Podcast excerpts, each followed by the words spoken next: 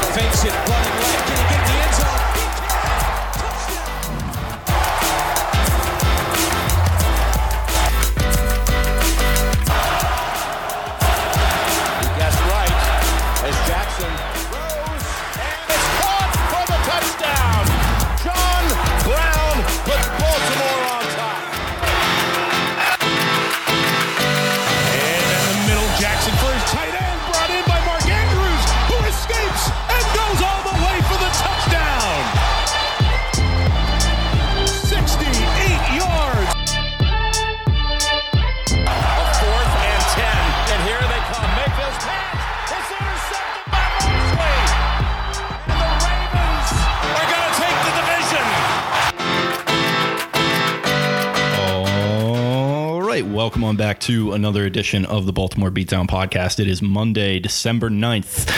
And by hook, by crook, and by avoiding the fucking refs, the Ravens are now 11 and 2. That was such a good like opening line. I just got taken aback a little bit. Yeah, it was a little bit of a uh, improv for you there. Maybe I should be like a battle rapper or something. You should you should have been on like MTV in the late 2000s doing some Yo Mama stuff or something. But yeah, man, Ravens 11 and 2, first time in franchise history. Jake and I are pumped. Jake was an angry boy with the old Zebras. Yeah, I mean, it's almost a shame that we don't get to watch more games together because I know you would have been taking video of me and posting it on social media. So we do have to try and make that happen sometime, preferably in a stressful game where the refs are very much involved No in more themselves. stressful games. No more stressful. Well, i you know, if it has to happen, it'll be for good content, and that's what I'm all about. The content, yeah. Yeah, and the refs were. I hate it when they get involved, just generally, like over the fact they're obviously just trying to in- increase their profile a little bit and get on TV. I, I think everyone can agree on that. Couldn't be more obvious. And today, Sean Smith. You know, I'm sorry there was an NFL defensive back that had your name and is more famous than you, and uh, now you're just lashing out at everyone. And Yeah, it's can, uh, can somebody like fake die so this guy can go rescue them in front of him? Like someone go like pretend like your head's stuck in a car or something, and he can rescue you and get some headlines. So he just lets it be. And I was also watching Jerome Booger. Boger. Boger. He actually, uh, Pico. He was famously the referee in Super Bowl 47. Little fun fact for and you. he is one of the OGs. He's been around for a while, Personal foul, offense, number 45. but he keeps it so simple. And he does, yes, he does have a great like little funny voice, but he keeps it so simple. It'll just be block in the back, offense, number eighty-one. There's no crazy deliberation. He's Yeah, well, it's calm, like- he's stoic. Yeah, I know what you're saying. They would throw it and then they would get together for approximately 10 minutes while everyone just kind of stood there with uh, their putt in their hand. And it, it slowed the game. It. I, I don't know. Are we getting into this too early or what do you think? Because Oh no, it's our initial reaction. I mean, the game we're recording this right now, uh, third quarter of the Chiefs game. in the stew, the new stew a setup. new studio setup. Jake just got it gravy, baby. So we're chilling like villains. And uh, yeah, I mean, it's Sunday night. This is our initial reaction. That was an initial takeaway for sure. On the final drive, there were, and I mean, sure, you can throw the flag on Marlon for that pass interference. I'm fine with that. The one that really irked me was the Michael Pierce personal foul on the tackle. He didn't suplex the guy. He didn't do anything egregious. He just tackled him. It was a running back. Like, If Devin Singletary slips out all of a sudden, what is what is that? I mean, you don't want to get him let him get to the second level. It was a big play, 15 yards, boom. Then Ravens end up having, you know, crushing back-breaking penalties the entire time. And yes, did Marlon trip and was that pretty much interfering with the receiver? Yeah. What happened to the aspect of pass interference? But I've always like seen that play, and it happens relatively frequently, or more than you would think.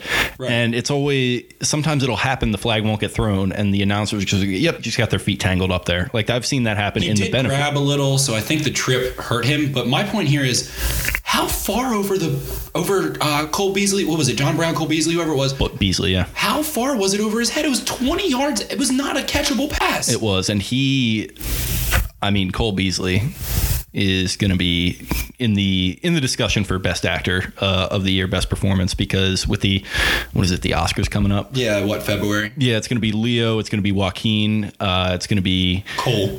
yeah, the the blonde Rambo. Cole Beasley is going to be in the mix for You that. heard one. his album? Either one of them. He has two albums. We'll play it on here sometime for fun. They're not good. No, I have It's not heard. worse than Le'Veon Bell's album. I remember That was a debacle. the Le'Veon Bell thing. I, re- I really loved it when people like stayed up listening to his album to Oh, be like, I "Who is did. this?" I oh yeah, I actually forgot about that. yeah, I mean, you are the type of person that he's catering to with that, but Yep. uh, good for him. He got those capitalizing on the streams. You're welcome, Le'Veon. You're welcome. Yeah. it- yeah. So that's a little a little bit of a side note there. Shout out to Le'Veon Bell's uh, blossoming rap career, now in the capital of uh, hip hop. But yeah, getting back to the game, it just felt like they were way too involved. They were over litigating things, and it kind of gets you can always kind of tell what what tone they're going to set, whether they're going to let the guys play, or they're going to just completely throw themselves into the game and become the story of the game. And it feels like there's no in between anymore. There's no guys that are just like calling games pretty much correct. And it's tough to get it perfect. It's tough to even get it correct with the way that the NFL rulebook is set up. But these guys are being set up to fail. And They are uh, absolutely. today they failed big time. It's systematically leaving things up to discretion and it feels like the refs are having to think too much. It's too many shades of gray. And i mean it's just been a problem my entire life i feel like. It's been expanding and expanding. And it feels like we were born and then started becoming fans. You and i are in our mid-20s so i'm sure some of our older listeners maybe can call us out. Tell me if i'm wrong. But it feels like football didn't have so many rule changes and interpretations and adjustments to the actual game through the 70s and 80s into the 90s and then things rapidly started changing and, and now we're seeing i mean roger goodell's nfl is what it is so it's just been the last couple years. I mean, there were calls that could have gone against the Ravens that didn't, and sure, and that's that seems to be whenever there's been a poorly officiated game, it has not only affected the Ravens, it has affected both teams significantly this year. And I can say that blatantly. So it's like, you know, which way is the pendulum going to swing heavier all of a sudden, and who's going to get what advantage, this, that, and the other? And particularly, stop throwing so many fucking flags in the last two minutes of a game. Yep. At the end of the game, let people play. In the playoffs, what do you see in play in any sport? Playoff basketball, end of the season, end of the game, any sport. Let them fucking play. To me that's a big time part of what it comes down to is just letting them play. That's what kind of what i'm talking about when i'm talking about them getting involved. Like stop making such a huge mark on the game. Like just let it play out. Let it breathe a little bit. Um yeah It's just- really a simple game. they're slow it is simple. They're slowing the pace of it and they're making it more complicated than it needs to be. And uh, it's in a word it's uh, sad. It is. So, whatever. I mean, imagine how mad we would be if it was a loss, which it was not. And we're obviously very negative here. And um, like you said, bad things came out for both teams. It didn't solely affect the Ravens, but i'm not even yeah i'm not even like talking about this in relation to the outcome of the game Yes. I mean, I think if you know some calls had gone the Ravens' way, which were pretty egregious, they could have won by two scores here. But there were also some pretty kind of phony calls that went against Buffalo, and I saw some Buffalo fans chirping about that. I saw obviously Ravens fans talking about how bad that refs both were. fan bases deserve to be pissed about Yeah, I mean, it was there was just plenty of bad calls to go around, so I'm not going to necessarily talk about it in relation to the outcome of the game. It was just so ugly and not fun to watch. I mean, watch. Earl Thomas what? that was terrible. Yeah, LJ And- Fort, the roughing the passer, that was terrible.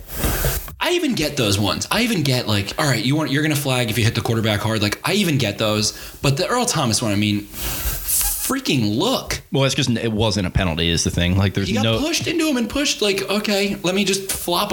Wait, what was the alternative? He just flops over top of him. Like, yeah. it's There's the no, same thing. There's no argument that was not. It's the same thing. And I guess like if you only see one exact split second, if you see the one second, it looks like Earl Thomas just pushes Josh Allen's head. But it was just stuff like that.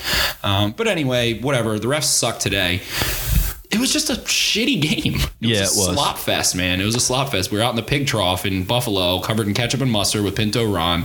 Ravens came out of a good old slop fest, and I mean the defense stood on their heads truly suffocated the Bills. The pass rush won the game. Um, Marcus Peters at the end of the game, obviously, we'll kind of go through and do the entire game. I was going to say, do you want to? So we're burying the lead a little bit here. Yeah, We- let's let's get started. Let's talk through it. Let's So, talk through it. well, what I'm sa- what I'm saying is, do you want to throw it to our interview?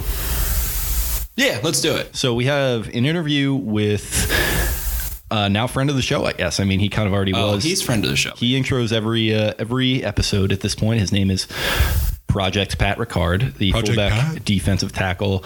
Uh, we were able to get in touch with the Ravens and set up a little bit of an interview with him. Uh, he gave us about a half an hour. Shout out Kyle P. Barber. Thank you for setting that up for us, our managing editor. We Yep, love you. That's our guy. We love him, and uh, he was, you know, did a great job booking this thing for us. And uh, there's going to be more player interviews coming in the future via that way, I believe. So uh, it was a really fun interview. Like I was saying, he gave us about a half an hour.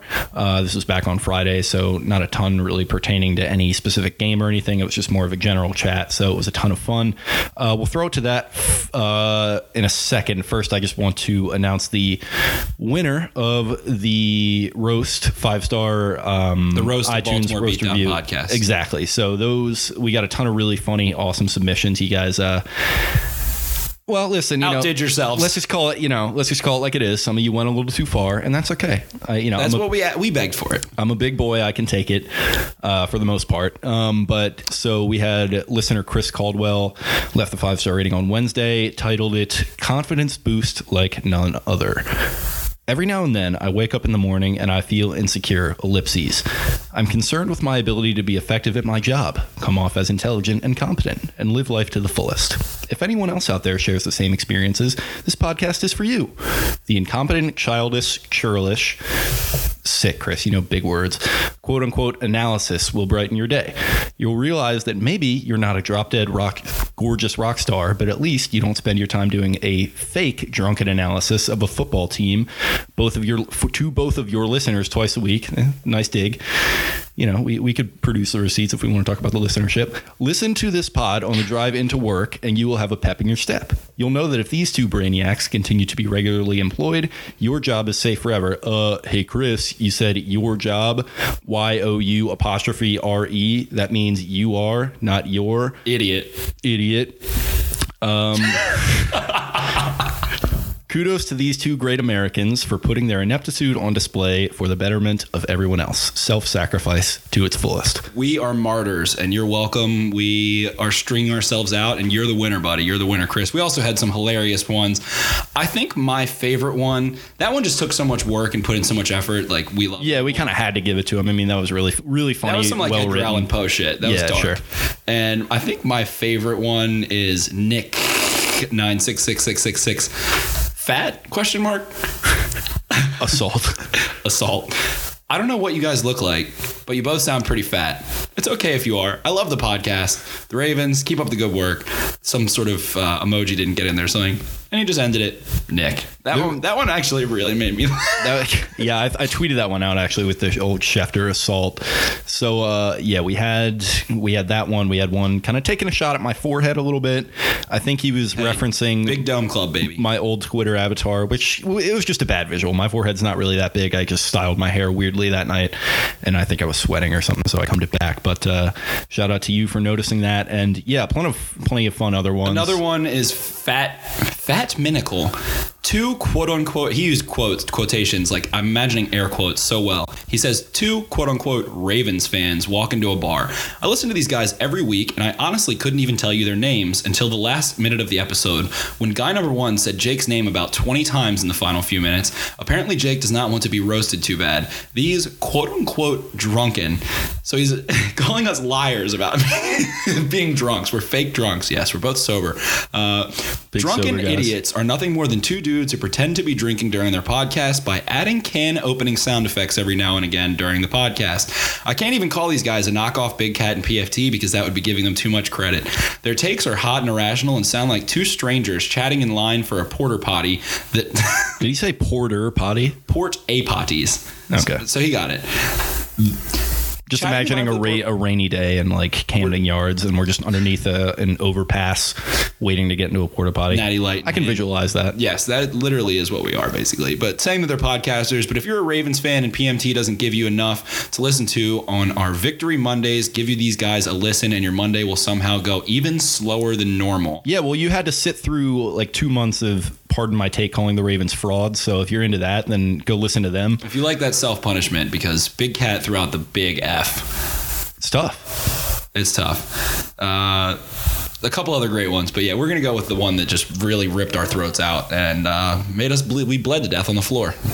Yeah. Okay. So, uh, uh, you know, that was nice. you got you guys are really funny and creative. Keep it up. But uh, yeah, no. In all Keep serious- it air quotes up. Yeah. In all seriousness, there were a lot of really funny ones, and uh, it was cool. So I think we're going to be doing something similar.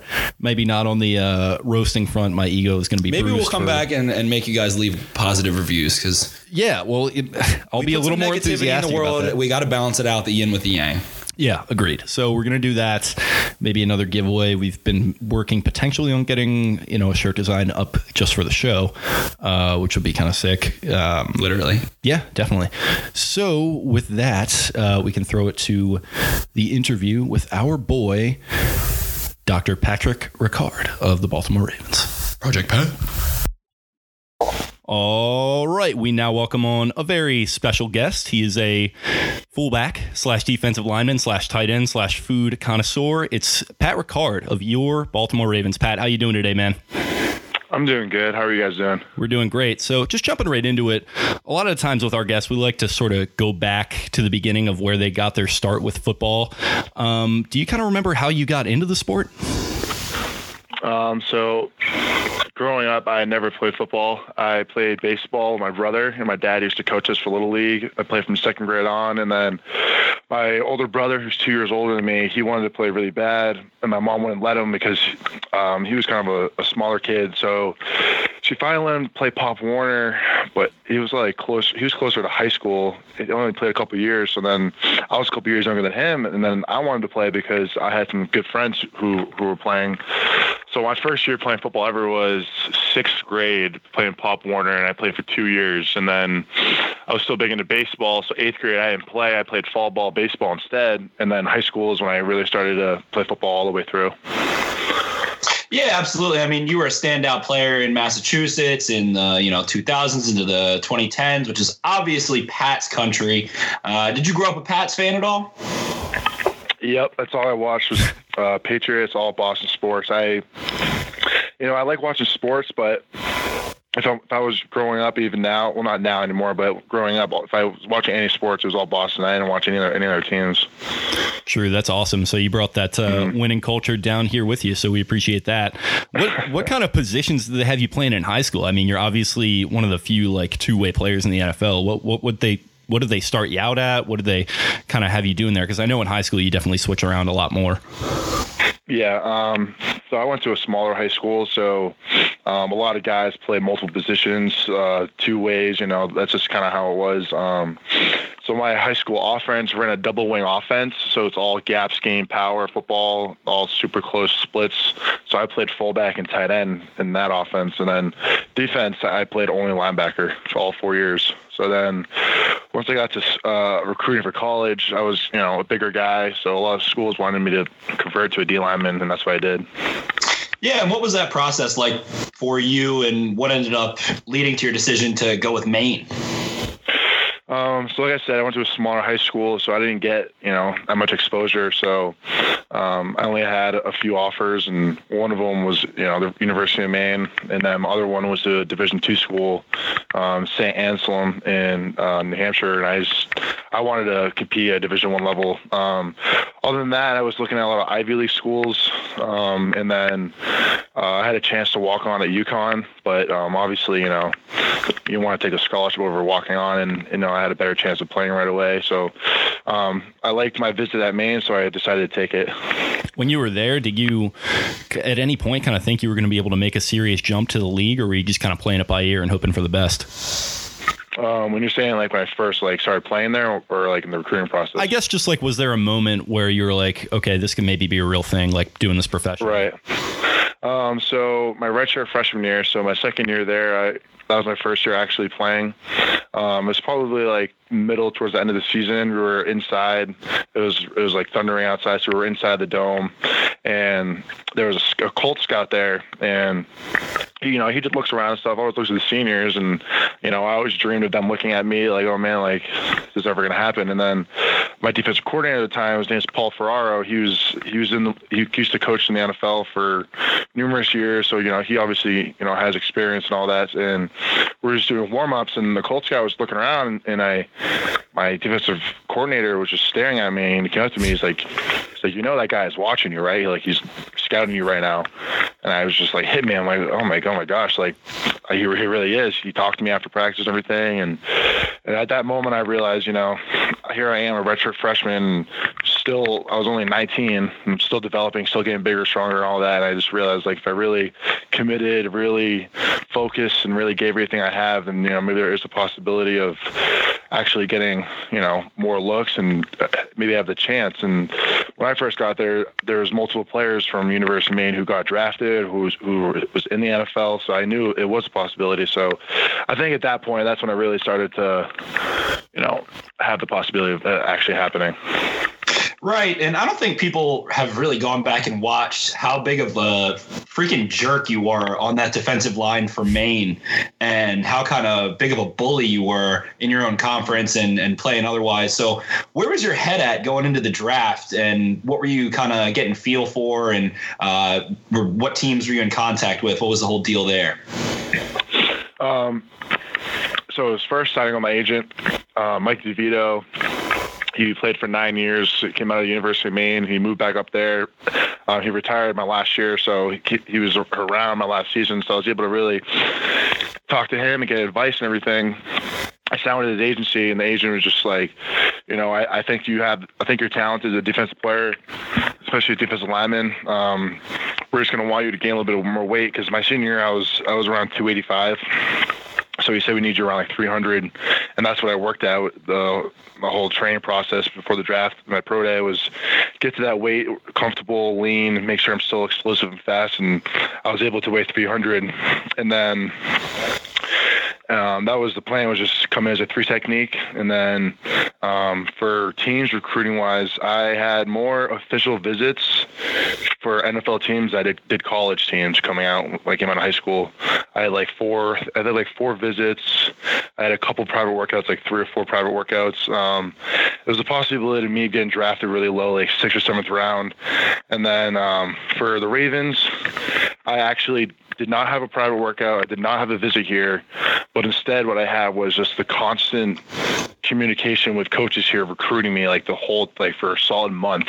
I had at one point the head coach called me, the defensive coordinator called me, the defensive line coach called me, and then Drew Wilkins, the assistant defensive line coach, calling me and texting me every other day, just seeing how I was doing, sending me like videos, sending me like just recruitment stuff and all the stuff. And um, when it came time to draft day, I had teams calling me in the sixth and seventh round, just telling me like, "Hey, if you're going drafted, we're gonna want to, you know, sign you and everything." And my phone was just going off like every like I was getting phone calls while I was on the phone. People, I was, and this, this the whole time that was happening, I probably had like ten teams keep communicating with me and I had probably five offers already and at that time I had the Ravens calling me back before my agent would call me back and they were still constantly calling me the whole time and just seeing the depth here, um, the experience they had with undrafted players making the roster, and um, being you know somewhat close to where I'm from in Massachusetts, and um, I just thought it was a good fit, and I decided to uh, take the offer and come here as an undrafted player. Yeah, so you signed with them, and obviously you're a defensive guy by trade. You were D tackle in that draft. What was the conversation to getting you involved on the offensive side of the ball? And like, do you think that willingness to kind of do what they were asking of you helped you make the team that year?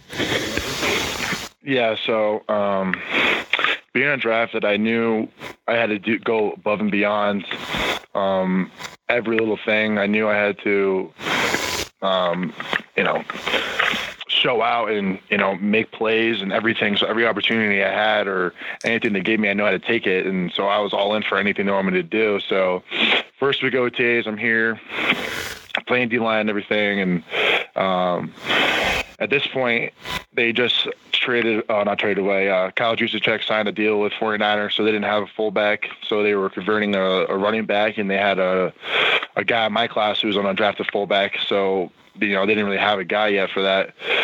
So it's a weekend or so, and Greg Roman is the run game coordinator. He comes up to me in the hallway. He's just like, "Hey, uh, I want to give you a rep at fullback in, in practice." I'm like, "All right, cool." And he's like, "All right, you're just gonna line up here, like split the crotch of, this, of the tackle, and you're gonna uh, lead up the middle, and you're gonna block the mic." I'm like, "All right."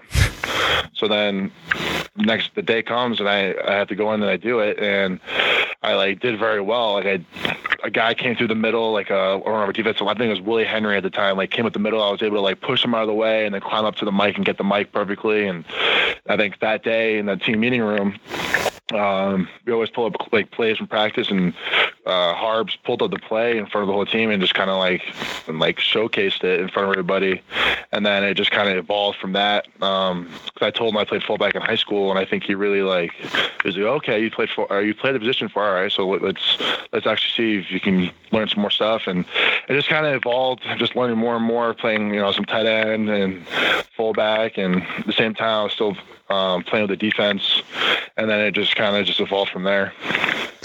Right, that's awesome. And I mean, 2017 seems like it was a whirlwind for you. I mean, you caught a pair of touchdowns, had personal success, you're going both ways.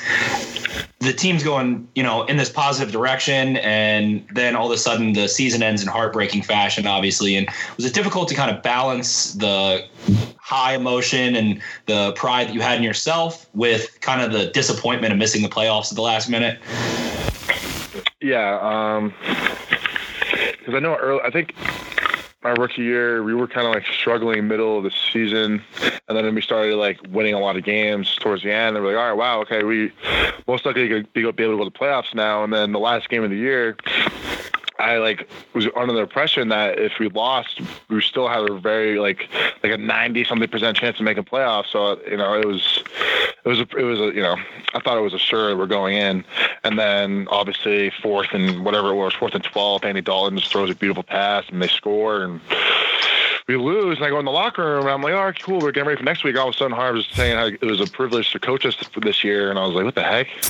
Like, okay, and I guess like the teams that we needed to, that needed to lose, they all won. So it was just kind of that thing. Um, yeah, it was a heartbreak, but at the same time, my rookie year was the, the rookie is always so long because as soon as you finish college, you go right into training. So it's a whole, you know, a whole long process, and um, you know, it was a very special year for me. So. Yeah, definitely. It's like an interesting dynamic where like you're an undrafted guy who maybe you're not sure if you you got a future with the team, you prove yourself big Mm-hmm. time and then it ends in disappointing fashion like that. But then going into 18, a ton of changes happen. You know, you bring in Lamar Jackson, which, you know, probably had to be kind of crazy for you as a fullback. It's like, well, I'm going to be playing with that guy. And then in 18, were there any specific moments where after Lamar took over, it's like, damn, we got something special in this guy? And what was kind of the talk of him going into this season when everyone was kind of talking about how he was figured out after that Charger game? So when he first got here, when you saw him in OTAs and, and training camp, you just saw like just the raw skills and athleticism, and um, you just saw the competitiveness in him. It just it just needed time for him to develop as a as a thrower, develop into you know more of the pro pro offense with learning the big playbooks and all everything. And um, when when he started to play last season, midway through the season, when Joe got hurt we kind of had to like uh, tweak our offense to, you know, suit more of his play style, and it kind of it's kind of just slapped together. Uh, Greg Roman and all the offensive coaches did a great job of just doing the best they could at the time with the players we had to have success with them, and it was working. And then obviously the playoff game, um, the Chargers just schemed it up very well. Um, and you know, I, I I don't think going into the offseason there was really like, oh man, like what are we gonna do now? Because the team figured us out. No, what it was was Greg Roman is now the offensive coordinator, so now he was able to revamp the whole offense in terms of making it simpler for us, making it so the same play for us, we can run it in so many different formations and different motions and shifts that it might look so different for a defense, but for us, it's the exact same thing. And I and I always compare it to what uh, Coach Wink, the defensive coordinator, did last year with the defense. He did the same thing. He revamped the whole off defense so we could run one blitz and eight different fronts, but it looks completely different. And on top of that, um, this now it was time for Lamar to have the whole off season of um, you know being the number one guy, getting all the reps, getting the chemistry with all all these players, and you know we drafted a you know a bunch of great players, and even last year's draft with the two tight ends. Now it was time for them to, develop as well. Plus with Lamar, I just think just all of that together, I think it really just gave more confidence with Lamar and more just uh, uh, just chemistry and flow with the whole team. And now we're just seeing a product of just all of that coming together. Absolutely. I mean, you guys have Greg Roman take over. He streamlined everything. You compare that to Wink, which is so true. Hollywood comes in, brings that Broward County fire. We got Mark Ingram coming in to follow you at the running back position. Yeah. And I mean, we were covering training camp and we saw like, man, this this offense is legit. What were your expectations for this offense? Because I mean, at this point, you guys are leading the NFL in like anything that you can think of. Right. Um, you know, for me, offense is still somewhat uh I want to say new, but like you know, I, I didn't play offense in in, uh, in college at all, so I'm not really sure like what to expect of of us in training camp and all that because I don't know like what's exactly I should be seeing. Like defense, I can tell more just because I've been so involved with defense for so long my whole life. But I mean, I knew we were going to be good. I just wasn't sure if we're going to be this good, like record breaking good. Just absolutely just running the ball, you know, just averaging over 200 yards a game. Like I, I didn't, I wasn't sure if that was going to happen, but I mean, just the guys we have. I mean, adding Mark Ingram and Justice Hill and just Gus Edwards, who was a, a hidden gem from last year. But he's also an undrafted guy that was on practice squad earlier in the year. I think it was just it's just been phenomenal. It's been a it's been a very special year, and um, I mean, it's been so much fun to block for all these special players. So I just, you know, hopefully we just keep it going for the rest of the season. Yeah, I mean, you mentioned you're a new fullback. Like, do you ever just look mm-hmm. at Mark Ingram and go, "Holy shit, that guy's so good"? so I always tell people the story too. So when he first got here, so obviously we played against um, some played against the Saints last year, and I got to see a little bit of him. But and obviously I knew he was a great back, and he was a Heisman winner and everything. And when he got here, I just didn't know how good he was because running backs don't can't really play live because obviously you know we can't like we can't be tackling each other in OTA right. training camp and all that. So the very first play in the first game against Miami, we ran a 94 power to the right, and I had to kick out the end, and I and I kicked this guy out, and I look forward, and the very first play of the game, and I just see Mark just literally running full speed downhill, and people are bouncing off of trucking him. guys, and I'm just and I'm just running after him, and he had a 60 yard run, and that after that play I was like, okay, this guy is legit. He is he's the real deal. I can I see why we paid him all this money and, and why he's just that kind of player. And, and now being with him for you know the rest of this whole season from that point, he's not even it's not even what he does on the field. It's also what he does off the field. He just brings so much energy, so much swag, so much. He he he brings the culture to this team together, and all the stuff he does is just he's just I I love playing with him. He's such an awesome guy to be around. Yeah, and I mean you're a part of that tight end group, and I don't think people realize how many times you split out into the slot or split out as a receiver and come in motion. You're an inline tight end, like you're all over the offense. What's it been like basically being with Hurst, Andrews, Boyle? I mean, those dudes are knocking skulls with you. And what's that room like? What's that energy like? So, so half the time with the defense, half the time I'm in that room. Um, when I'm with those guys, those guys, they're they're half they, those three. They have to be the tightest group I've ever seen in my whole life for any any sport, any group of any team I've been on. They're just they want they bring the uh, most out of each other. They're always so competitive.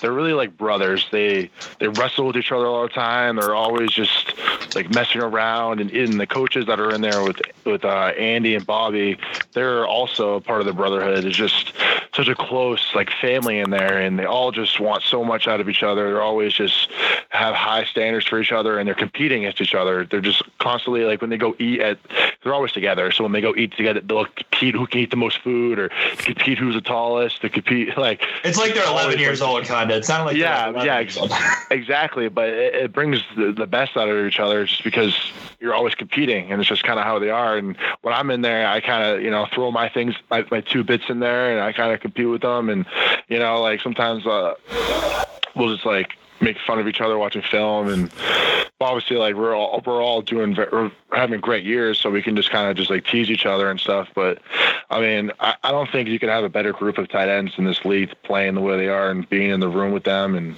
um, it's very special um, i mean i'm happy to be a part of it Yeah. So who would that be? Like, is it just the same dynamic for the D line with you, like on the other side of the ball? Or are you kind of like mixing it up with those guys? Yeah, of course. But um, I mean, but there's more. There's more guys. Um, the D line room has probably got like right now, including practice squad and everything, probably like 15 players. And D tight end room, think about it, there's only three of them and one practice squad guy. So there's plus two coaches, only six players in there. So it's like they're all just super close. We can have like personal conversation. Like D line room is a little, a little more guys, and you know, I, I wouldn't say it's more a little more serious in there, but it kind of has to be because there's more. Uh, there's more uh, assignments for more players more there's a bunch of stuff that's involved in there. Um, but no, I mean, uh, Coach Cullen, he's he's an amazing coach. He's very personable. He keeps he keeps it light in there, but he also keeps it serious. And all the all the, the vets are in there are great with Brandon Williams and the new two uh, additions with uh, Jelly, Justin Justin Ellis, and uh, Peko, and all them. So, um, but I mean, those guys, my ride or die guys, they're my you know my day ones. I've been with them since I first got here. Um, that's why I got my nickname Project Pat is from that group. Um, Project Pat. yeah, so so I mean, it, it's two different families, two different brotherhoods. Um, it's just a different different feeling. Yeah, man, and it seems like you've been killing that rip move along the defensive line. And my favorite, like one of my favorite things I've seen out of this team the entire year is whenever you meet somebody in the hole, if you're on the offensive side of the ball, or when you put that rip on against the Bengals and smacked Finley, you get that sack. Your immediate reaction is you always just start jumping up and down, like you just start popping up in the air, like "Let's go, baby!" And I mean, you ended up getting on angry runs, doing the same kind of stuff, and uh, it's just been so much fun to watch you grow, especially along the defensive line. How far do you feel you've come since you entered the NFL as you know a down lineman, a pass rusher, and all this good stuff? Yeah. Um, so when I first got here as a defensive lineman, the biggest thing was just to adjusting to the way their technique is and how they play defense here. When I was at Maine, it was more of just uh, get off the ball, hit your gap, and stay in your gap, and and just and just uh, penetrate. Here it's more striker guy, squeeze him down, stay square, um, play your gap, and then and then once the ball declares, then you can rip off. And so that was a big that was a big jump for me. So so just from that. Um, learning the defense, um, I was able to really, you know, develop my skills. And the same with pass rushing, I was just really understand um, how to pass rush in terms of your rush lanes, knowing when to go inside, when you have to go inside, situational, um, just all that stuff. I was, you know, uh, my first years defensively, I, I only got around 40 snaps in both seasons, and um, a reason for that is because of they had a lot of great players here who um, who you know had to play and they were here to play, and um, I was completely fine with that I was able to develop and really learn from those guys. And um, this year, with players moving from free agency or guys getting released, I know I had more of an opportunity to play, and um, I think that's what everyone's been seeing now. Yeah, definitely. And it led to a big payday for you the other day. So talk us through that whole process, like how the extension went down and kind of where were your emotions at? Because I feel like it's got to be, you know, not the end of a journey, but sort of a big, big time benchmark uh, in one that started with you, you know, playing at like an FCS school. How, how did that feel? Yeah. Yeah, so I'll just take it back from uh, the end of last year and off season. So end of last year, I was I was inactive for like four or five games, and then the off season, just there's a lot of talks of people just saying like, oh, like I don't think Pat Ricard is gonna make this team, and he's uh, replaceable. He we don't need him as a fullback. We have tight ends here who can block just as good as him, and all this stuff, and blah blah blah. And I, I just said f that because I believe in myself, and I know uh, there's opportunity for me here with Greg Roman now being the OC with uh, people leaving in free agency. I just knew that like just I just have to grind and improve and just you know really show my worth. So then um, when it came time to the season, everything. Um, preseason hit and I was doing well, and then uh, they started having talks with me with, with extending me probably after the second preseason game. And at that point, I was just like, I was just like blown away. Like I just like, wow, like I can't believe this. Like here I am, like pro- trying to prove myself that I can make this team, with everyone saying that like I wasn't going to make it, and here the front office is trying to extend me. So at that point, uh, it just came, kind of gave me that confidence and just like, okay, like they they want me here.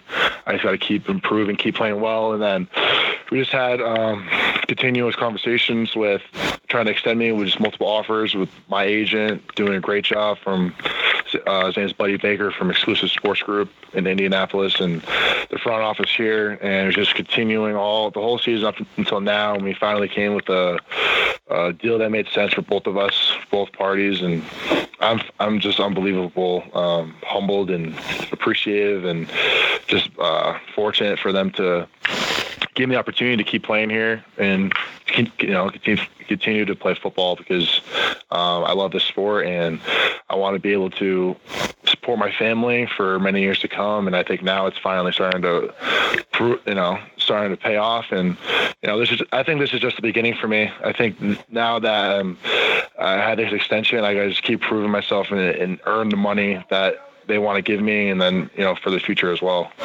Absolutely, brother, and congratulations on that. You clearly worked your ass off to get there and have been elemental to the team's success. You guys are firing on all cylinders right now. And what's I mean, the one goal that you have as a player for yourself to close out the year, and then what would you say is the team's overarching goal? Simply put, at this point, as a ten and two football team.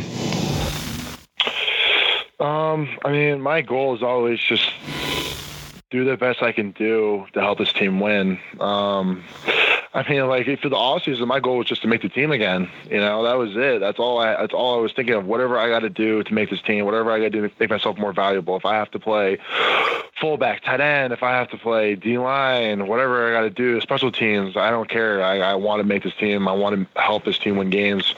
Um, all right, and then um, and then now there's talks to me potentially make a Pro Bowl. You know, that's something that I never ever thought in a million years would ever be possible. I never, if you asked me, University man, if I would ever be a Pro Bowl fullback, I never, I would just laugh at you. I mean, that's something that, um, you know, I don't, I don't look into. I'm not like looking. I'm like, oh, am I still be looking, at, you know, in Pro Bowl voting and all that stuff. I mean, that's something that's a, uh, an amazing accomplishment to get. So I mean, that's something I'm looking forward to possibly happening. But at the end of the day, all I really care about is just helping this team win games and just keep winning and just you know get a long run in the playoffs and hopefully go to the Super Bowl. Yeah, definitely, and that's sick. Uh, so we know you got to get running here. So last question. Yep. Uh, you definitely don't know this, but this is not your first time on this show. Um, does this sound familiar to you at all? This what this what's not familiar. This is Power aka Project Pat, and you're listening to the Baltimore Beatdown Podcast, the best Hey. podcast on the planet. You remember that? Hey, yep, of course I do. Sick. And actually, you guys, I think you guys posted that recently. Yeah, guys- yeah, we did. You did. guys like tweeted at me or something, right? Yeah, definitely. So uh, we really appreciate that, dude. Best fifteen bucks I ever spent. Oh, absolutely. yeah, we actually gave you your first contract extension. It was 15 bucks. Hey. So shout out to 15 Yeah. Thanks, guys. yeah, we appreciate it, man. We really appreciate that. We appreciate you coming on the show and uh, all the awesome stuff you're doing for the team. Congrats on the extension and uh, best of luck for the rest of the year and go Ravens. yes, thank you, guys. I appreciate it, and uh, I always appreciate reading you guys' articles and all you guys. I do keep up with this guy, stuff you guys post, so keep it keep it up. Breaking Hey, we news. love to hear it, buddy. And better believe when your ass is in the Pro Bowl, I will be getting that Project Pat Pro Bowl jersey, baby. Oh, there we go. I love it. Awesome, man. Well, uh, have a good one and uh, best of luck the rest of the year. Thanks again. All right, thanks, guys. Bye. Have a good one. See ya.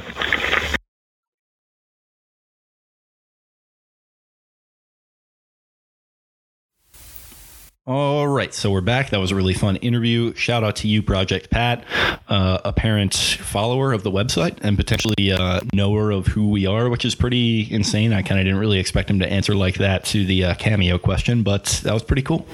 We've loved him. We've been on the Project Pat train. He knows it. We're, we're Team Project Pat.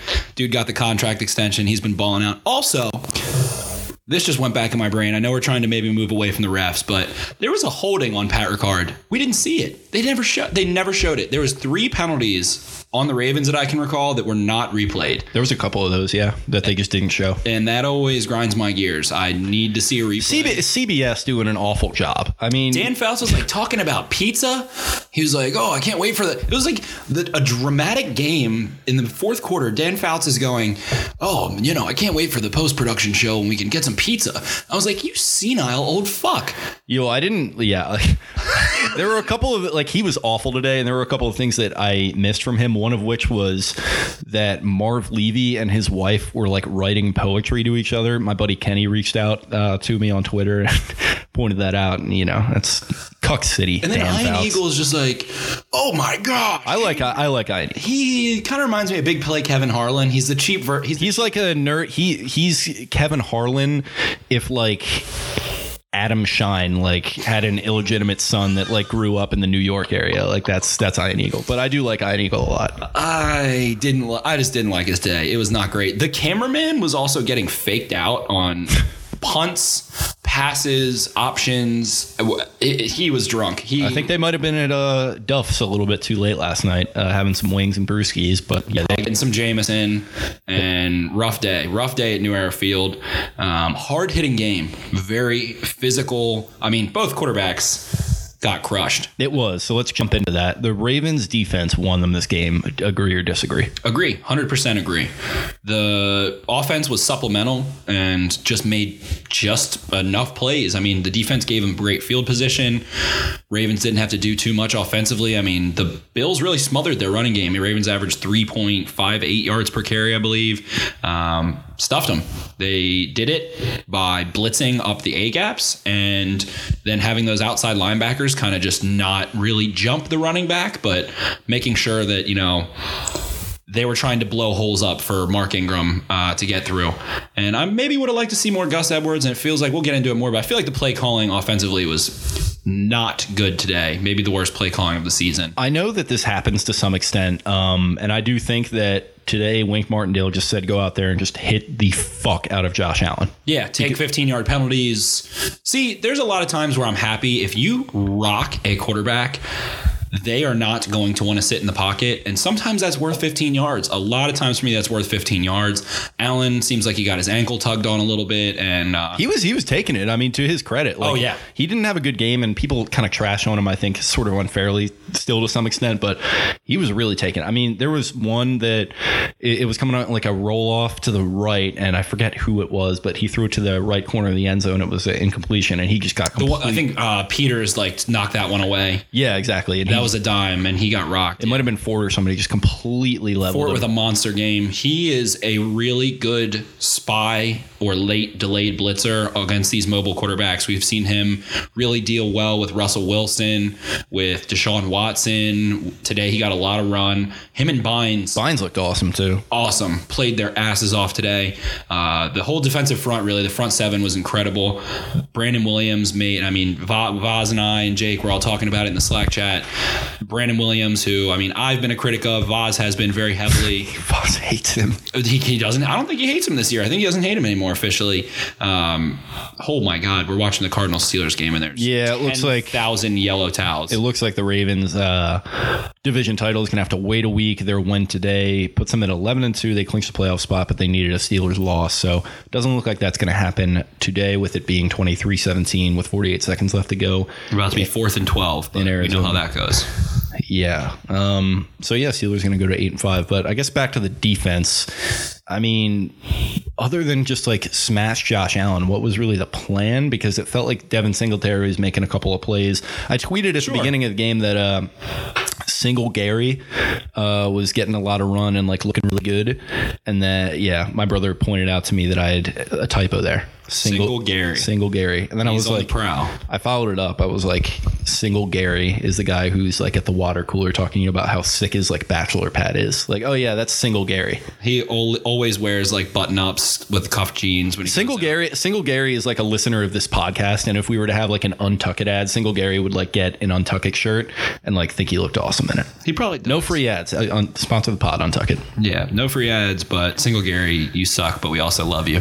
Um, yeah, and this game was physical. It was the game plan was uh, in the fourth quarter. They just full out We're running cover zero, classic Don Martindale fashion.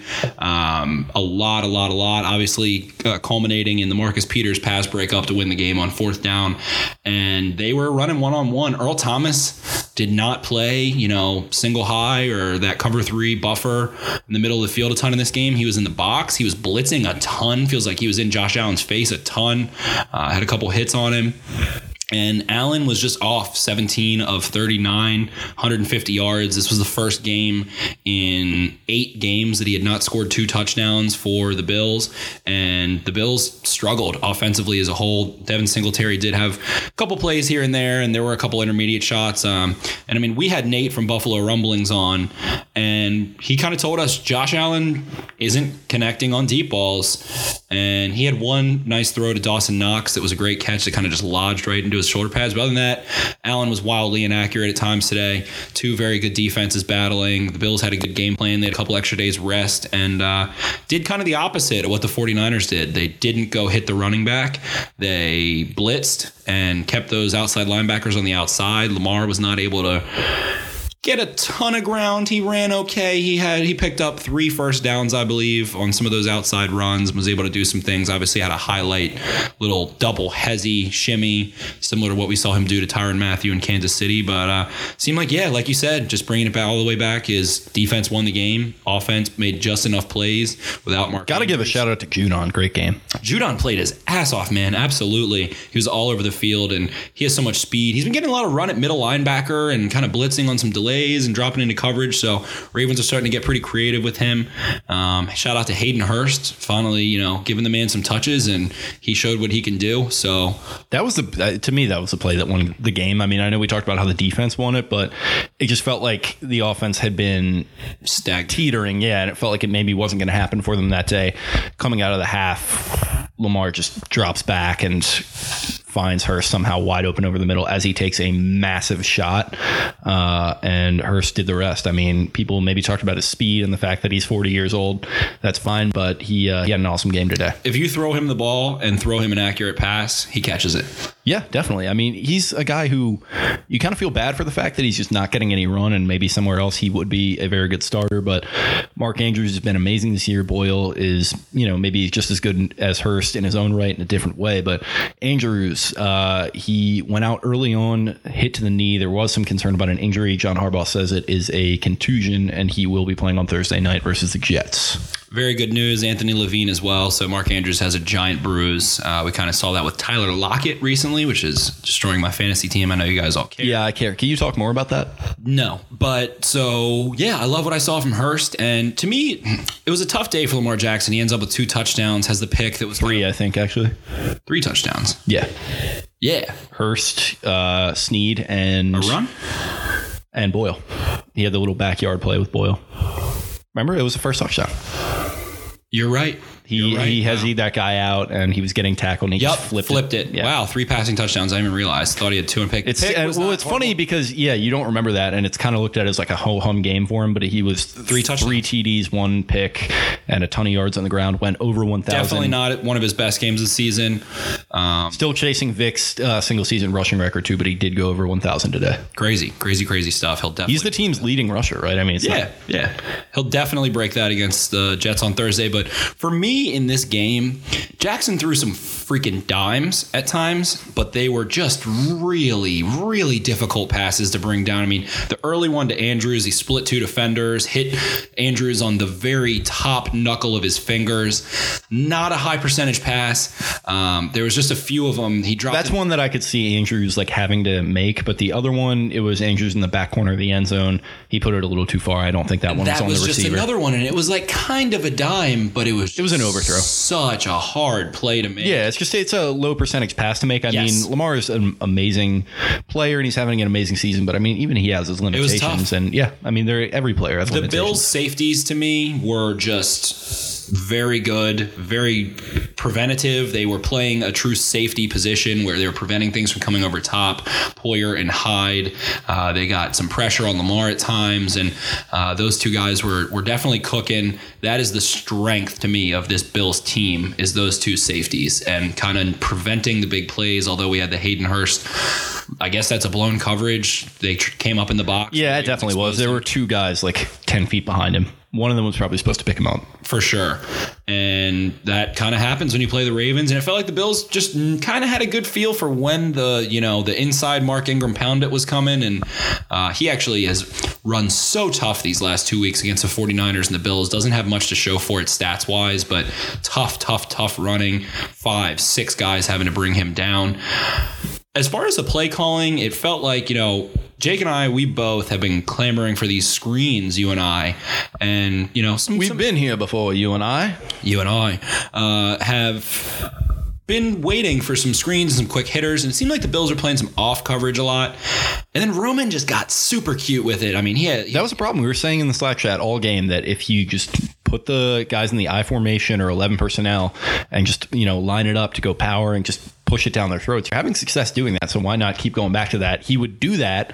And then he'd be like, all right, you know what? Let's change it up a little bit, try and get some deception going. But they just there weren't were having any two instances where the Ravens had the ball and had gotten a first down and then had three passing attempts. And it was in that mix of like reverse screen that throwback. yeah that so they had that one screen where Hollywood Brown came in motion Lamar kind of faked it to him ran the other way and then went back to him on a throwback essentially and it lost like seven yards and it stalled out a drive uh, Yep. that could have been a touchdown easily they were looking great and they had to settle for a field goal And right there, I mean, I want to. If you were, I, I get it. Sure, I was expecting them to try to maybe uh, stretch the Bills horizontally to throw it over top of them. They didn't throw over top of them again, and it just felt cute. It felt like a cute game when the Ravens were winning at the line of scrimmage. We saw a really good day out of the offensive line for the most part. Um, I would have liked to see a little bit more Gus Edwards in this game. I felt like he was getting some good run and doing some really nice things as far as vision and bouncing outside and four carries 20 yards nice yeah, I would like to see 10 carries for Gus and, you know, 13 for Ingram. And uh, it was obviously a tough day to throw the ball. We saw both quarterbacks. the split kind of feels about right to me you had 15 for Ingram 11 for Lamar and then 4 for Gus 3 for Justice Hill so that kind of feels to me right but it just the production kind of wasn't there Yeah, Bills did a good job um, limiting some of those options and stuff. And Lamar had a couple plays blown up.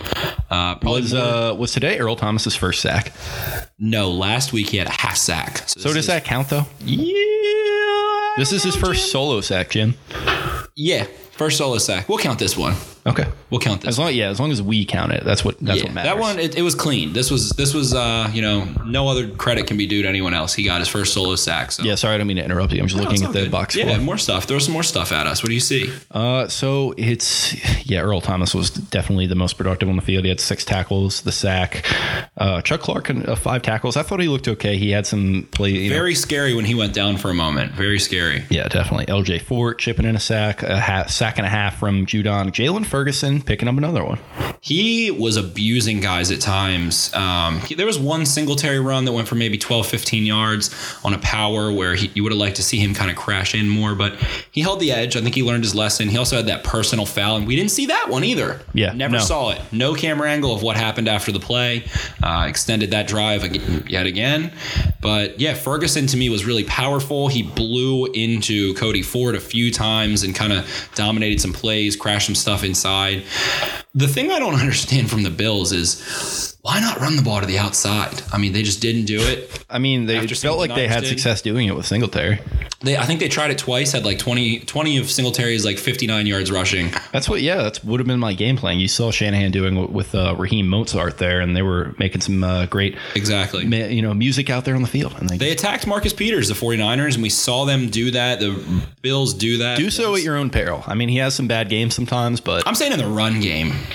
Like Okay. run outside at him. That's fair. That's a good idea to me. Marlon Humphrey has had a lot of penalties lately, but has played extremely well, playing tough football, physical brand of football, making plays downfield, no completions allowed. I mean, nothing over top in weeks. And he's in that nickel, and we've talked about it. You know, I feel like he's getting a better grasp for it on some of those moves. And uh, there was a crossing route to John Brown that he covered, and he's fast. He can cover those crossing routes that are so popular in the NFL today. Just very a lot of corners. If you ask him, I know Darius Slay was talking about them uh, last week with Brian Baldinger in uh, some extent and saying that's the hardest route to cover. I mean, you just got to catch up to a receiver. Receivers are fast, and it's hard when they get inside leverage to make a play on a well thrown ball. And I feel like Marlon defends those really well. So yeah, secondary as a whole, pretty pretty damn good job. Um, They yeah, they came apart against the run. It felt like a lot. Yeah. Um, you had Bynes, like we talked about, bursting through the line of scrimmage. He made a huge play. Uh, had a sack stuffing as one. well. Yeah, he yeah he he is awesome, dude. I love Josh Bynes. He's been maxed out. He is playing at 100% capacity and very physical. And I, running the ball inside against Brandon Williams and Michael Pierce is an act in futility. Don't don't do it. I mean, it doesn't work. Brandon Williams hustling, making plays 20 yards downfield. Also, Yeah, he yeah he was turning it up and uh, running guys down. It kind of reminded me of uh, Torrey Smith told a story about when he was like a rookie and when he realized that like the play speed was different in the NFL. How he like took a screen and thought he was gonna take it to the house. He got like ten yards and he got tackled and he turned around. And it was Haloti Ngata. That's kind of what I was thinking of when I saw Brandon Williams making those You're plays. like, how is that even? it's like yeah, the speed of these guys, like even if they're the bigger dudes, it's just you know unreal. It's like instinct over speed. It's like, you know, they just take a good angle and stuff like that. And we saw Brandon Williams making plays downfield. Pierce seemed like he was effective against the pass rush or against the pass, pardon me, and uh, creating a lot of commotion. Had, a, I believe, two quarterback hits of Josh Allen. Um, Allen was pressured and hit in over half of his dropbacks, which was crazy. He threw the ball 39 times, uh, was sacked a few times as well. So the Ravens pass rush really won this game. That front seven had probably their best game of the year uh, by my estimation and held the Bills to field goals, had penalties, and then end up we get to the fourth quarter and Bills get walked down the field. Say what you want about it, whatever. You have to deal with it. Wink goes cover zero for like the fourth time in five plays. Marcus Peters just swallows. So you had you had that one that was the game winner, obviously. But what Mm-hmm. about the one before it, where the Ravens score, it becomes twenty four to nine. It feels like it's pretty much out of reach at that point. But then you have Dawson Knox mossing Chuck Clark for a that wasn't a moss. That was just like perfect ball placement. Was it? I, okay, you call it what you want it, but Chuck Clark got kind of posterized on that one. Knox catching it one hand, like in the crook of his elbow, basically. Yeah. And then what happened to like further to that point to just allow them to keep driving down the field and score a touchdown because it felt like the game was out of reach, and then the defense kind of little shades of Dean Pees there. Yeah, and the Bills were able to kind of do some outside stuff. They started running some trips and kind of leaking out into the flat. That uh, was ended up being, and I know I saw uh, what's his name, Russell Street Report head guy, uh, blanking on his name. Tony Lombardi. Tony Lombardi tweeting about how Jimmy Smith is a liability. It's just a tough. I mean, it was a tough play. Yeah, I think it's a little bit of an overreaction. I think he had a good game overall. I do too. I think he had a really good game. Tough coverage, laying some hits on guys to push them out of bounds, making sure they paid for catching the ball. But it was a good play and went trips. The DBs are communicating about who's going to handle what on that trips. Beasley comes in motion, gets a you know a step on Smith, and just runs that flat route. It was a good play design. Um, maybe you know maybe Marlon can make that play, but Marlon's a speed speedy guy and able to do some of that stuff that Jimmy Smith. I mean, let's up a two yard touchdown. What do you want to roast him for that? It wasn't you know some horrible play, but. Yeah, he did kind of get victimized there, definitely, but it felt like more just good play design as opposed to like Cole Beasley is just mossing him or whatever. You know what I mean? Yeah, exactly. It was uh, it was getting him out in space and ran a flat route with a very quick receiver, and you're worried he's going to cut back inside. So you know, Allen put a ball on, the Ravens held the Bills to field goals. Other than that, Hauschka had a pretty good day kicking, I'd say. Uh, had a couple, you know, right down the middle, a couple 40 plus yarders. And um, when the defense needed a play, they they made them, and they really made them time and time again in, in that final drive. And then penalties took them away.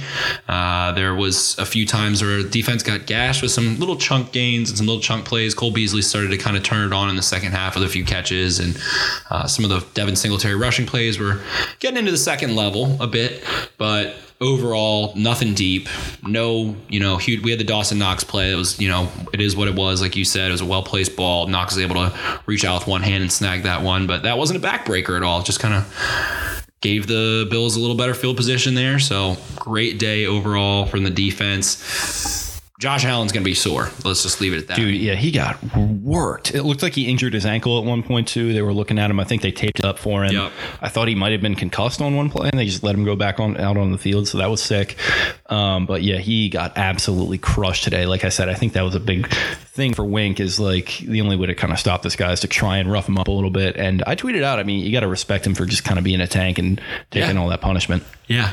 And I mean, the comparison to Cam Newton's there, and I like it. I see a lot of the same shades, you know, maybe uh, Cam might have been a little bit more developed as a passer a little earlier, a little bit more accurate, but, you know, the ability to stand in and take shots and deal with. I think it's just fair to say like small school Cam Newton. Yeah, that's a good way to put it. Small school Cam Cam Newton. Um, but yeah, Allen, you know, he was tough. He was gritty. He uh, wasn't able to beat the Ravens today. Didn't definitely didn't have a great game, but you know, I still feel the same way that he's a decent quarterback. And you know, we saw the Ravens. It feels like he's Russell just- Wilson looks silly. He's like perfect for this team in this city. Yeah, He's just kind of a you know no there's a lot made about the comments that he made of saying it wasn't a big game, but that's what you want to hear. You just want to treat it like any other game. It's a, it's week to week.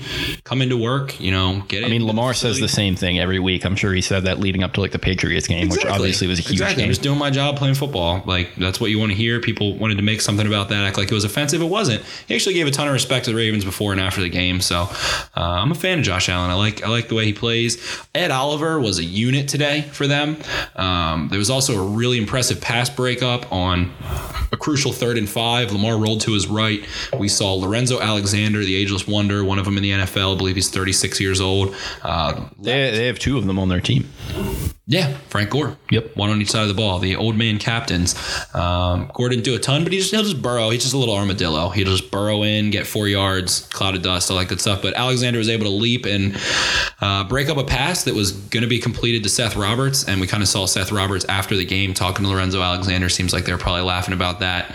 But Bills defense made some plays, made some uh, good, had good coverage downfield. And uh, aside from that Hayden Hurst play, I mean, how much of the Ravens offense, I believe that was a 63 yard touchdown. The Ravens had 253 yards, and Hayden Hurst accounted for 63 of those on that one play. So uh, that play really, as you said, made the difference. Then the Ravens made a stand. We were gassing up Bills Mafia uh, for good reason heading into this game. It's not often that we talk about another team's fan base like that, but what does it say about the state of them that when a piece of paper flew onto the field, I started laughing because I thought it was going to be something of pornographic nature, uh, but it just wound up being part of the Ravens playbook that Tre'Davious White was sneaking a peek at. That was hilarious when he did that. It was And I- funny. I saw some tweets that were saying, you know, like Belichick immediately wants to trade for Trey White.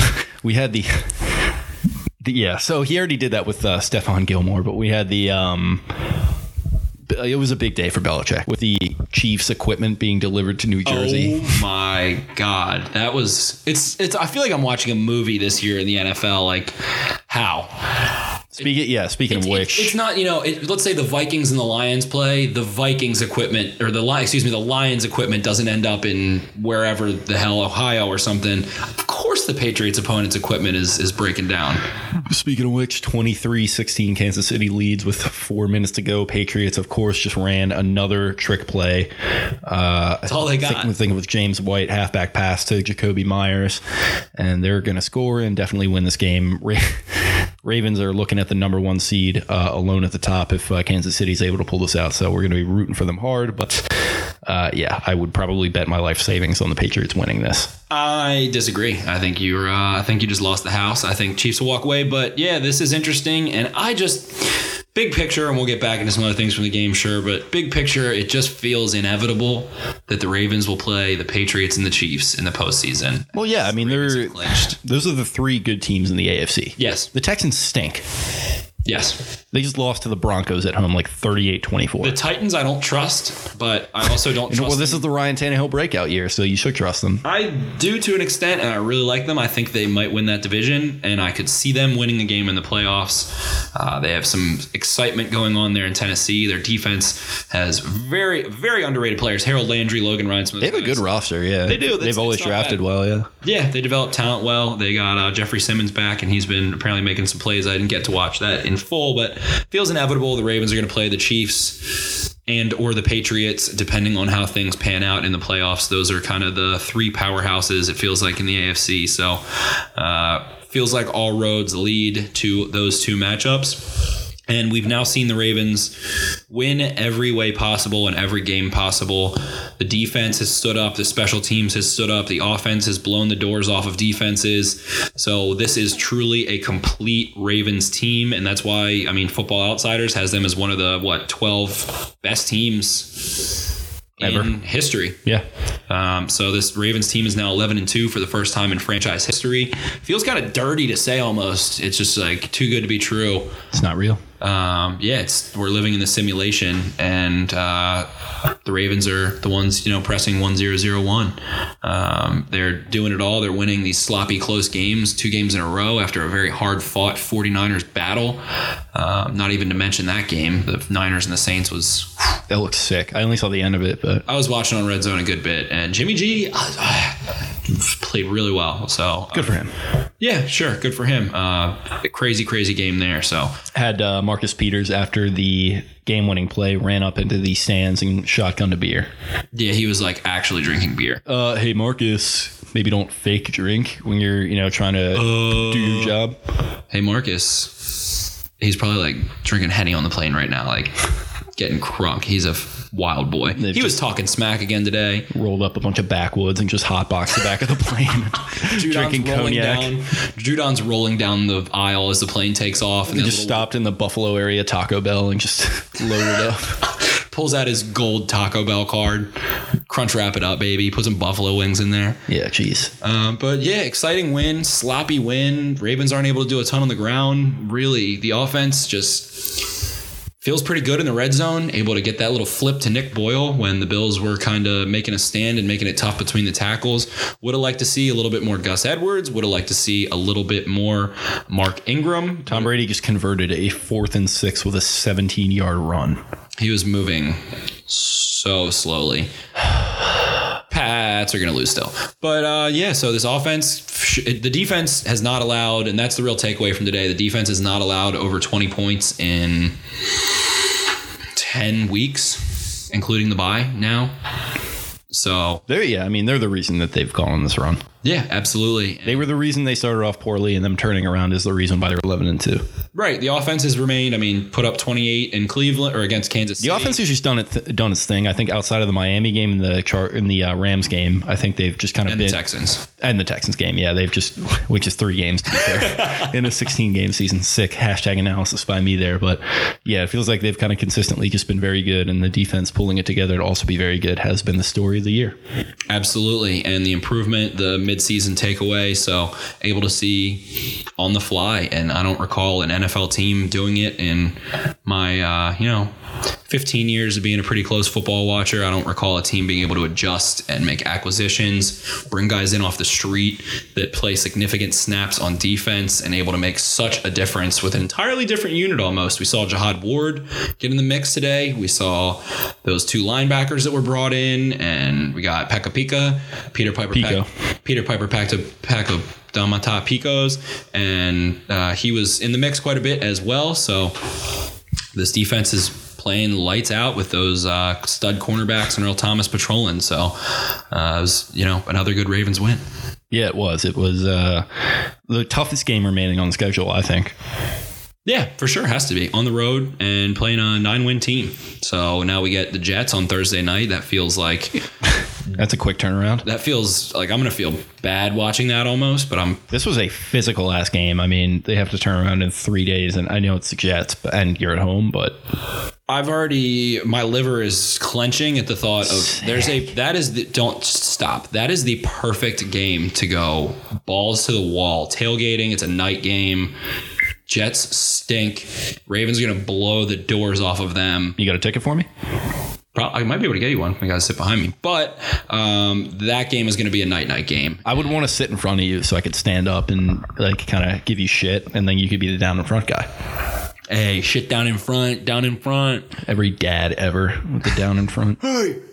oh, good thing we paid good money for these seats. Got to stand their- up as the if whole their knees time. Don't work, and they can't just stand and be excited. I used to uh, when we had Shout our out to all the season, depressive dads. Out when we had our season tickets back in the day. I actually uh, was in front of an old man that just never stood. He would always yell at us to sit down. It's uh, literally Ray Lewis's last game, last home game against the Colts. Uh, the guy would not stand up for any single play, any moment. And like eventually, I was just like, "Fuck you, man!" Like I'm just I'm the standing Ravens for refused this. to lose, and that man refused to stand. Yeah, good for you, Frank. Go sit somewhere else. Yeah, sit in sit in the front row. Steve, I think Dennis, he was Dennis. Orson. Orson. Yeah, I mean, if we're talking old man names, I can give you some old man names. Oh, I think we covered most of them. Todd. Nah, that's not that old. Todd's like fifty. Todd's a Gen X. Yeah, Todd's 50 max. Um, but yeah, so otherwise, Sam Koch had a good game. Herschel. Some uh, good punts there, airing the ball out and pinning them deep. Ravens were able to convert in the red zone. Defense was able Herbert. to make stops. Herbert. Able to make some good stops in the red zone. Other than that, one nice little uh, drive. The Bills got rolling the one time. Horace We also saw, you know, something that was very unique that we saw. Horace. Woodrow. Horace is a very good one. Nathaniel. Well, Nate. I mean, Nathaniel. I guess it'll be Nathan. Nathaniel. Uh, There were three iterations of the word of the name Nathaniel. yeah, you can break it down any way. It's my middle name, actually. Shout out to me. I do. I knew that. Yeah, actually. Yeah, SNS baby. But um, we saw some interesting plays today. Peter. One of them for me was Chuck Clark standing. Chuck, behind, that's one. That's old Chuck is one. Charles standing behind Josh Allen, which was like in Madden, what you do to someone when they're like beating you and you're just like annoyed. He just went and stood behind Josh Allen. That's an awesome screen grab. It, it is. It, it and the off the right guard from the Bills was like, what the hell is this guy doing? Looking back, that Marv. shot Marvin, uh, Marty, Marty, Albert, Marty. Yeah, Marty's a good one. Albert, Marty, Marty, down in front. um, but that was There's a rhythmic one. ceremony ritual coming up in a few days. Join the Freemasons. They have great benefits. 1.21 gigawatts. Should we get out of here? Uh, yeah. What was your play of the day? Play the Aside day. from Hayden Hurst, give me another Aside from Hayden Hurst, okay. Uh, just that fourth down to win it. Fourth down. Because to there was win it. no there was no guarantee they weren't going to throw a flag. I was expecting them to, regardless Very of what true. happened. Very true. I was literally like I told you I was pissed off. I looked at my brother and I was like, "All right, so how do they convert this one? Is it going to be a flag or are they actually going to like make a play?" And yeah, you know, credit Trying to to, recall, and obviously we credit to me. game. I'll be the big man and admit that I was wrong, but at the same time, it just felt inevitable. What what did the Bills do on that final drive? Did they do anything? Sacked. Not that I can think of. What was that? Did was there a penalty on this? There was a sack, and it was like second and seventeen. Yeah, there was the sack, but I think that, that wound up being a penalty as well. I don't know. Well, no, they had a fourth and long. They had like a fourth and eighteen, right? And then that was the Marlon that wound up being the penalty. Yeah. That was the Marlon Humphrey. Wink went cover zero. I feel like every time I've seen any other team go cover zero on a fourth down, they let up like a 38 yard touchdown. Well, the Ravens won the division doing it last year. Yes, they did. CJ Mosley, shout out. We miss you, but whatever. Um, Poor guy. Guess we don't even get to see you on Thursday. Pussy. Um, but yeah, so for me, play of the game was Federal Hill's own C.J. Mosley can't return home. his spot. He loved Wayward, dude. Loved Wayward. Oh, I'm Big aware. Wayward guy. Um, yeah, but play of the game for me is the uh, strip sack that gives the Ravens, you know, That was huge. That kind of turned the momentum of the game a little bit. it started to emerge that the defense. It felt like the same. Yeah, it felt like the 49er game when they did the same thing, and it was like, all right, thank you, defense. defense is here to play. So this is a complete team, and that's why the rest of the league is scared. And uh, breaking news: the Baltimore Ravens now hold sole possession of the number one seed in the AFC. You were right. Go Chiefs for the next 53 seconds. Other than that, I want them to come to Baltimore. I want blood. Yeah, you've been saying that for a while. I want blood. It's I have no interest in seeing that offense here. Uh, they'll- well, they're going to be in Baltimore, so get yourself ready. Uh, Ravens are then the number one seed. Julian Edelman pissed. Andy Reid not pissed. Um, Kansas City's pumped. We got it all going on. Ravens to end the podcast. Number one seed in the NFL, or excuse me, in the AFC. Them and the 49ers are the only 11 win teams. We will see how that pans out in the NFC. That doesn't really affect the Ravens, but we're keeping an eye as the Ravens did play the Seahawks and the Niners. Uh, so we'll be coming to you again, breaking this game down a little further and bringing you a Jets preview with Connor Rogers of Bleacher Report and the Stick to Football podcast. Connor's an awesome guy, big Jets fan, uh, really nice guy. For one of the first guests on this show ever, he came on with me and Voss back in like July, I think, uh, or no, not even July. It was like maybe June because it was closer to the draft, and he helped break down kind of some of the things that he liked about the Ravens draft. He's also one of our backers in the national media. I know a lot of people have been putting it out there uh, that guys like Adam Lefkoe, who's also a Bleacher Report guy, Schrager, and Rich Eisen were people kind of early on the bandwagon that this was going to be a good team. I would say he is as well. yeah. Uh, he definitely showed some love to uh, to the Ravens, you know, going into the season, which is always a nice thing. So he's going to jump on with us. He is, I would assume, slightly depressed about his favorite team right now, but he's going to preview it from Jets perspective See, too. he might be depressed, but he's such a big draft guy. He's someone very fun to follow during draft season that like it'll let him completely immerse himself in the world of the Jets' needs going into next offseason and next season. So silver lining for him, but I'm sure he's pretty pissed. This Jets team, I he expected them to be good. I was Me too. talking to yeah. He he thought they were gonna. He picked them to win this game. I remember just like early like thing. I was like, all right, just you know, gut feeling. Are you picking them to win against the Ravens? We'll have you on later. He was like, yeah, you know, why not? I think they'll be rolling by that point. They have an easy schedule down the stretch, and they're probably going to be in the playoff picture. I expected that too. To be fair, I did for sure. Wild card at the least. you, well, you you made a little bit of a bigger stance on them. I think. Yeah, I thought they would win their division, and nope. Should get uh, old uh, old takes exposed on you there. Sure, bring it on. You know what his name is? Fred. That's another old man name. It really? The guy who runs Old Takes Exposed? Old Fred Siegel. Old takes exposed. Shut I'm, up. I'm calling you out. Fred Siegel. That's not his name. It is, yeah. Fred Siegel? Hmm. Interesting. But yeah, so uh, Jets, J E T S in Balmer will be coming to you. We hope you guys enjoyed the Pat Ricard interview. We certainly did. Thanks again to Project Pat. We uh, made sure to wish him congratulations on his contract extension. He is the leading Pro Bowl fullback. Definitely make sure to go tweet. Pat Ricard at Pat Ricard at Prick 508. Prick for the 508. That's an interesting pronunciation of that. He's a prick on the field. But uh, yeah, go uh, send our boy Project Pat to the Pro Bowl so I can cop myself a Project Pat Pro Bowl jersey, a little alliteration nation there for you. And uh, yes, we'll be bringing it to you live. We'll have Connor Rogers on next. Make sure to give Connor a follow, kind of go catch up on some of the stuff he's doing if you're interested in the draft season. And uh, we'll be excited to bring you the next episode. And congrats to our t shirt winner as well. Thanks for the roasts. We'll be having another competition coming soon at some point. Uh, as Jake said, we're trying to get some Baltimore Beatdown podcast merch going because we know you guys love us so much that you want to wear us. Hit us up on Twitter if you would like buy that or be interested in that because obviously it's tough to kind of gauge, but uh, we would definitely, at the very least, be interested in doing like a limited edition type thing that we could do for a giveaway. But uh, yeah, if there's widespread interest, we could maybe get some uh, made to order uh, for you fine people. Yeah, for sure. And uh, we might be looking to do maybe a tailgate for a playoff game. See if we can get something going, get some listeners out, get a tailgate going sometime soon, and uh, connect with some of you guys. We love you guys so much. We'll be getting a mailbag going for the next episode as well, I'm sure. So make sure to look out on the Instagram and uh, give the people where to follow us, Jake. You can follow the show on Twitter at Podcast Beatdown. You can follow me at Jake Louque. That's L O U Q U E. You can follow Spencer at Ravens for Dummies. That's the number four in the middle.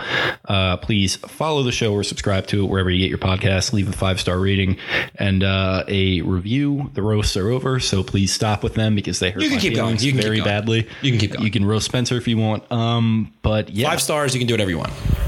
sure. So yeah, we hope you enjoyed the interview, and we will talk to you guys again on Monday. See ya. Or no, not Monday, Wednesday. See ya. Peace. You see, I, don't, I ain't no big sack man. I don't like sacks, man. Mm-hmm. See, sacks take me out of my game. I like running folks down and I like interceptions and touchdowns. busting up the streams. Block punts. I like, You in the gutter. You, yeah, I like you that. in the gun. I like that bump and You- grind. He, he like the trench work. That boy like to get down, like down and dirty. I like busting up screen. I just like hitting quarterbacks. Yeah. That's what I'm saying. That's my plan. That's a, that's a nice. I grab a quarterback. And I bang, bang, bang all day.